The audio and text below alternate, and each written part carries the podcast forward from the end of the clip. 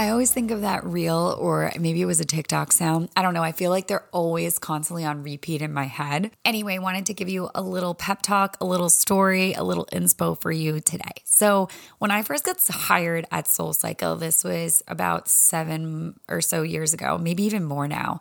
We used to have this thing called HBH training, which was history brand hospitality training. And I will never forget there was this concept of setting the weather in the studio. And for all intensive purposes, we're going to use setting the weather not within a studio, although if you are a manager or a leader or you work somewhere, this can apply also. But I really want to talk about setting the weather in your life, which I guess could really apply to both, but setting the weather in your life.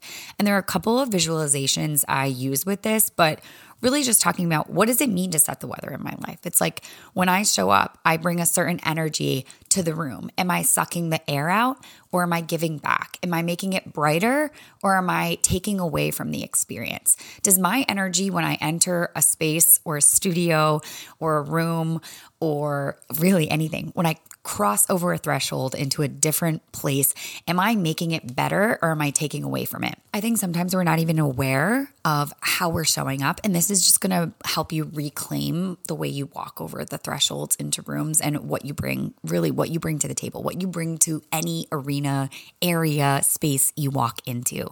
So, setting the weather, you are 100% responsible for how you show up. And I really think about this like a eye of a storm.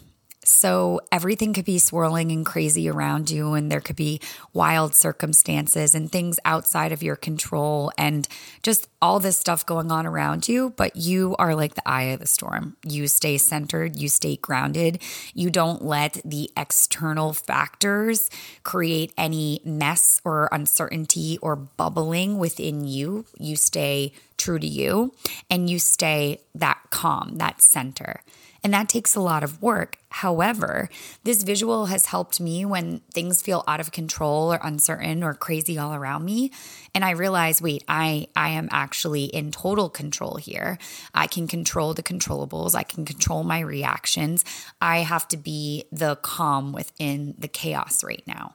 So sometimes when I close my eyes and I like literally visualize, I actually sometimes think of the scene in The Perfect Storm. I don't know if you've ever seen that movie where they get, it's actually a really sad part of the movie. So it's kind of fucked up that I'm mentioning it, but it's visually very, very iconic and beautiful when you get into the eye of the storm. It's like super sunny and beautiful, and it's like, ah, you know, like the doves fly out, doves fly out of the podium. But I want you to think about like that is you. And no matter what is going on around you, you show up and bring that sense of calm and clarity to whatever situation you're walking into. Now, easier said than done. If you're like, Mads, this is insane. Like, you don't even understand what's going on around me.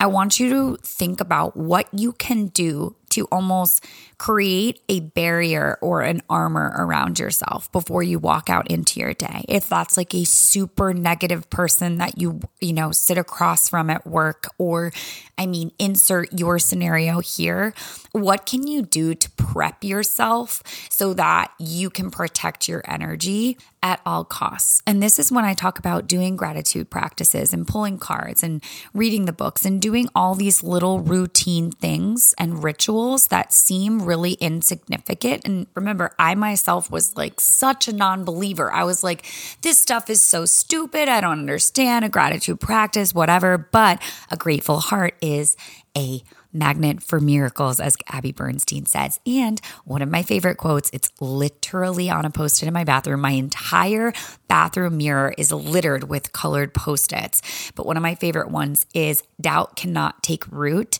in a grateful heart. And, and just all these little things that you put are either around your room, like just like the post it thing. I don't even think about it, but it's such a great thing to have. So, whatever you can do to put on that, I call it like almost like spiritual armor. You put on the spiritual armor, and that looks like your routines and rituals and the things that pour back into you so that you can show up and be that unmovable force in your life. The other way I've described this before is the thermostat complex. And I've heard this in a couple different talks. I actually think I got it from Joel Osteen or something, who's like a big pastor down south. But I I love I loved this concept of being a thermostat, not a thermometer. So think about it a thermometer, if it's 80 degrees in a room or whatever is going on in the room, it's just gonna go to whatever is happening in the room. It's gonna say 80 degrees. Whereas a thermostat is in control. So if it's 80 degrees in the room and that feels awful, you can walk over and you can change it, a la changing the weather, setting the temperature. You are not somebody that is going to acclimate to the chaos around you. You are actually going to set a different record, set a different tone, set a different narrative for yourself of like, this is actually works for me. And I don't just succumb to the circumstances around me. I create different and better ones for me because I deserve more and I'm better than that. I think sometimes in the negativity swirl of it, we feel helpless, like we aren't in control of what's going on around us or how we're feeling inside. But if we slow down for a second and just do a little scan and take a little awareness in of like, okay, what's going on, we'll realize how much control we have. And okay, I can't control that, but what can I control here? How can I make this work for me? And you know, a lot of this came up and swirling in my brain, so I wanted to share it. But it also stemmed from this weekend. I was teaching a class where there's a lot of times where I'll pull different clips or quotes of people talking or things I like that I come across throughout the week and they land for me. And I always say if they land for me, there's a good chance they're going to land for someone else. Because if I'm receiving it right now and it's speaking to me, what's personal is universal. And I guarantee someone else in this room might need it. And I found this quote. It was actually Oprah speaking, but she was quoting Invictus, which is a poem by William Ernest Henley, very popular, also a movie all the things. She was saying how much that poem meant to her as a child and how she really went with the words. And it ends with I am the master of my fate, I am the captain of my soul.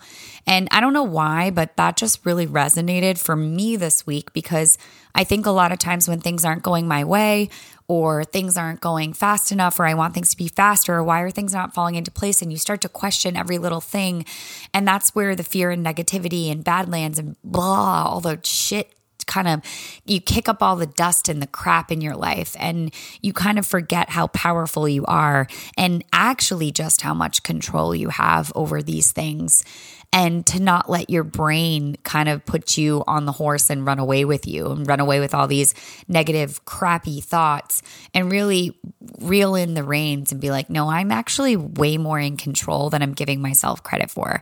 And so I hope that helps you today if you find yourself in a place where you're just letting your mind swirl or you're just falling victim to the energy around you or the people around you or the energy vampires or, you know, you're feeling a certain way in your life. Just a reminder that you have power and to take your power back where you can within reason. I know there are so many different scenarios and things that could be going on in anybody's life. And it's not to be like, oh, she doesn't get me, she doesn't understand, but to just really truly bring it back inward of what can I control and not give so much power away. Because I think we're really quick to do that, to just give away power when we are really all powerful, all knowing.